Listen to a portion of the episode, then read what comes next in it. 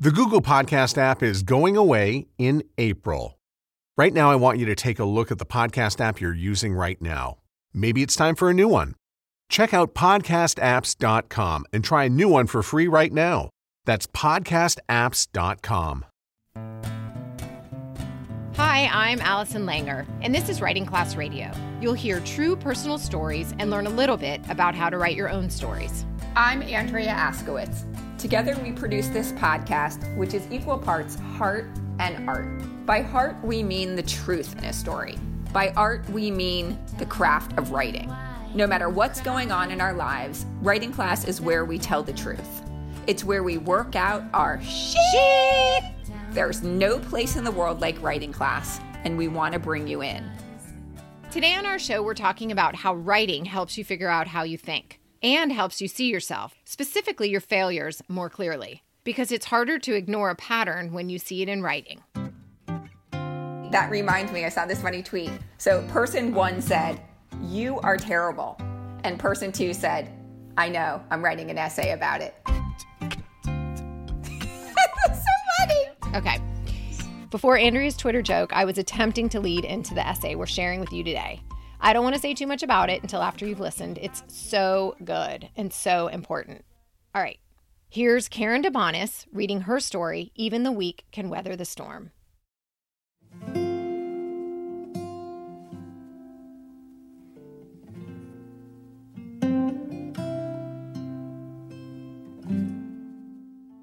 When the wind died down and the storm ended, I stepped outside to survey the damage. Whole trees had snapped in half. Limbs and branches littered the lawn and buried the driveway.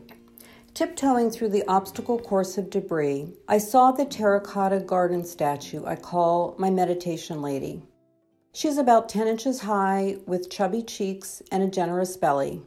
Her face is serene, her eyes closed as if she's meditating. She is so small and fragile compared to trees and branches but she weathered the storm.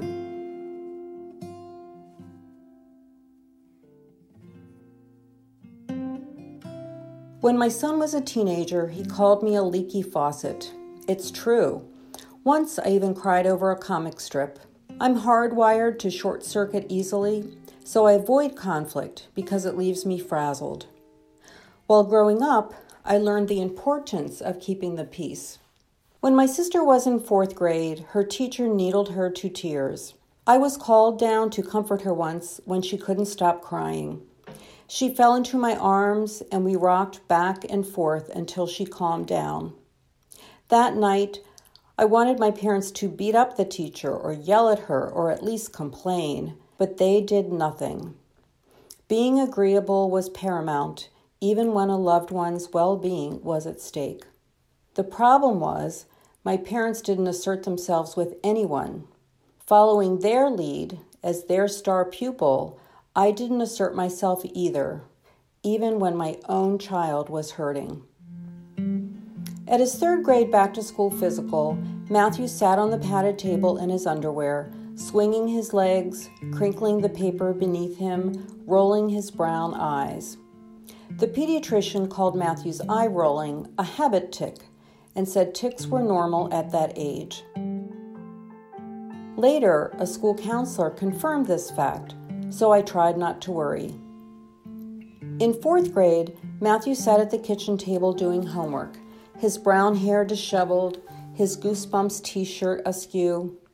I sat next to him, still in my denim skirt from work. Good, Matthew, I said after he solved a simple math problem. Now write that down. He rolled his eyes and wrists a few times and finally placed his pencil on the page. Not there, Matthew. You already did number nine. He finally found the right place, but by then he forgot the answer. All kids get distracted, the pediatrician said. He's keeping up, his teacher said. I didn't argue. In fifth grade, Matthew crouched on the ice his hockey stick waiting for a pass. On the bleachers, I shivered. The puck whizzed past Matthew, and seconds later, his head followed, too late to respond. All preadolescent kids start to slow down, the pediatrician said. I didn't argue. He's just got to practice more, my husband said. I argued, but not enough. If you're born and bred to be a tiger mom, fighting comes naturally. Standing up for your child is easy. If by nature and nurture you're a doe, being strong is antithetical to who you are. Fierceness isn't part of your DNA. It's not part of mine. For two years, I allowed my concerns about Matthew's changing behaviors to be silenced when others called the changes normal. Every night, I helped Matthew with homework. The more forgetful he became, the sillier and squirmier he got. The calmer I stayed, the wilder he was. It was the same every night, every single night. It was the middle of fifth grade when suddenly I snapped. Most parents wouldn't put up with this nonsense, I yelled, jumping up from the table. Most parents would do this, I yelled, dragging Matthew out of his chair. He fell to the floor laughing. Or this, I screamed, picking him up roughly by his arms, shaking him.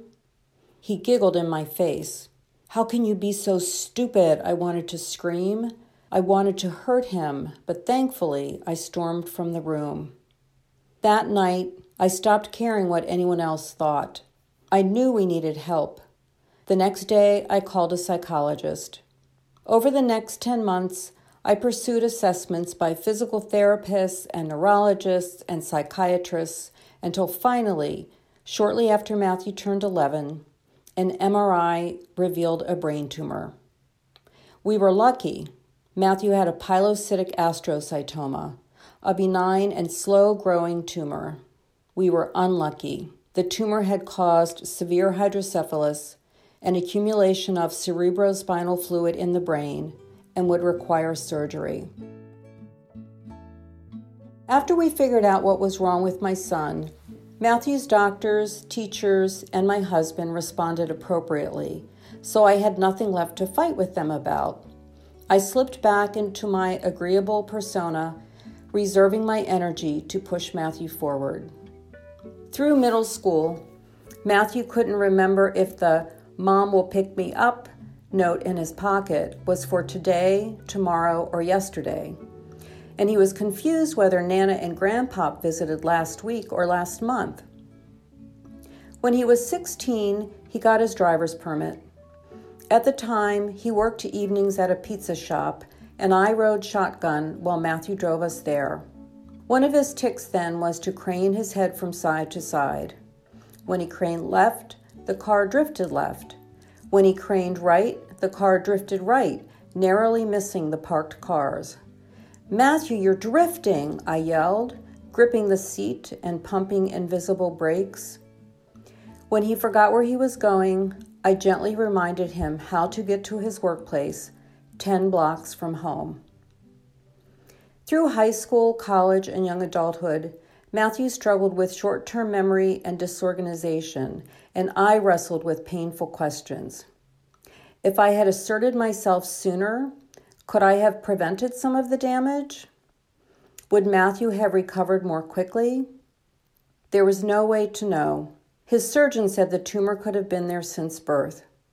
But my search for answers sank me to the cold, inky bottom of an ocean where the pressure was crushing.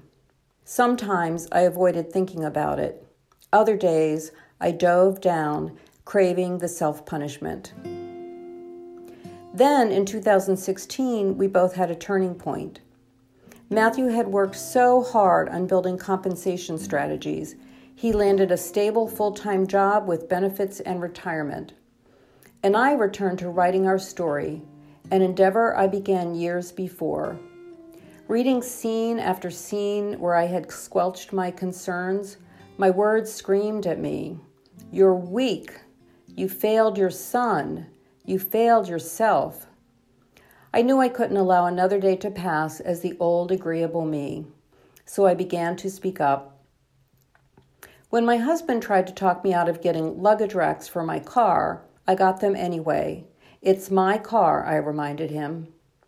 When my hairstylist asked if I liked the new cut, I said, Not crazy about it.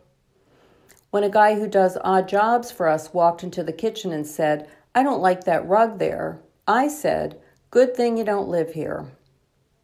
The timidity of my baby steps embarrasses me. I cringe to imagine what my badass friends might think. Do they know what it takes to be a warrior on the outside when inside you're a chicken? My meditation statue knows. She knows when the silent speak, they are brave. When the meek question, they are courageous. When the fearful act, they are heroes.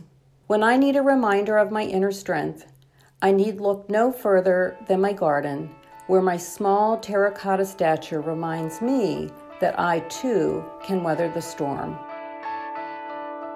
If you knew this was your last day, what would you do?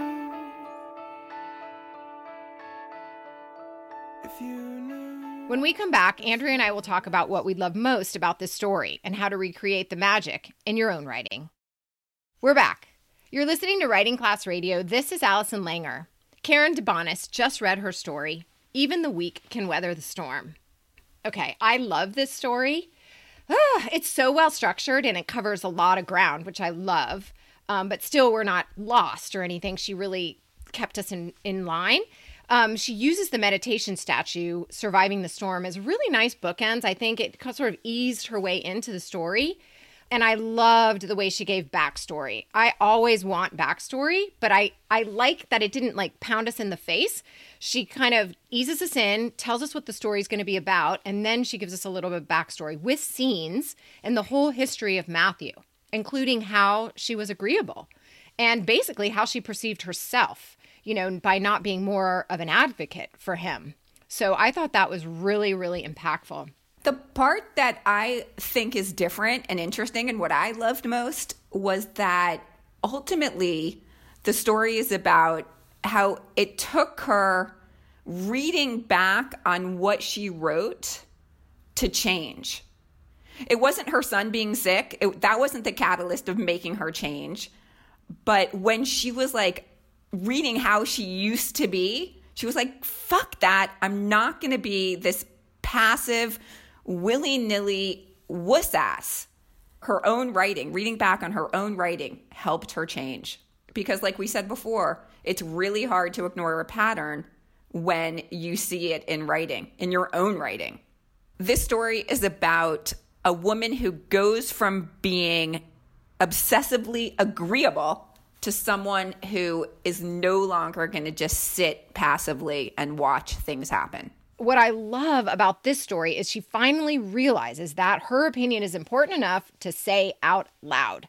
And so, disagreeing with her husband about the roof racks and her handyman about the rug makes her feel strong at last. I mean, you can't protect the people you love and or change the world if you don't speak up.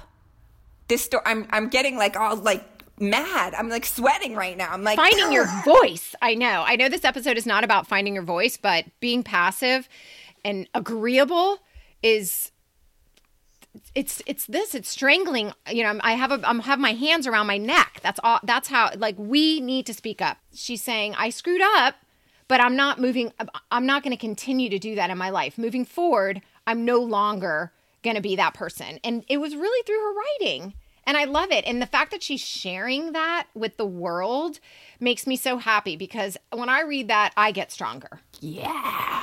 I want to tell you about who Karen is. Karen began writing 20 years ago after her son was diagnosed with a brain tumor. Then she put the writing aside because she was living with her child who she needed to put all her energy into helping him recover. And then a few years ago, she pulled out her manuscript again and is writing the book now, this book about overcoming her own agreeability. You can find Karen's writing at karendebonis.com. Thank you, Karen, for sharing your story with us. And thank you for listening. Writing Class Radio is produced by Virginia Laura, Andrea Askowitz, and me, Allison Langer. Theme music by Christine Corey. Additional music by Ari Herstand and Poddington Bear. Writing Class Radio is sponsored by the Launchpad at the University of Miami. There's more writing class on our website, writingclassradio.com. including video classes, stories to study, and editing resources. Contact us at info at writingclassradio.com. And if you love this show and enjoy all the extras on our website, hit the support us button and check out the writing classes and publishing insights we are giving our Patreon supporters.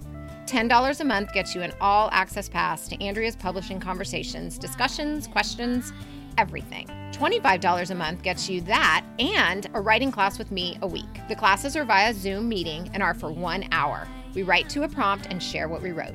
A new episode will drop the first Wednesday of the month, so look for us. There's no better way to understand ourselves and each other than by writing and sharing our stories. Everyone has a story. What's yours?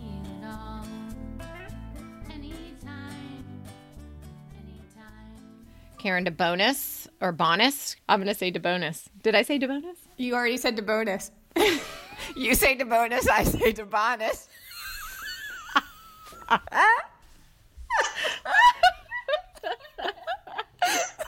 Let's work the whole thing out. I was just peed. Old ladies in the studio. What happens when we play outside? We become healthier, both mentally and physically. We become more creative and more focused. We connect with nature, each other, and ourselves. Let's Take This Outside, a new podcast hosted by me, Marianne Iveson, an aspiring outdoor athlete and nature lover.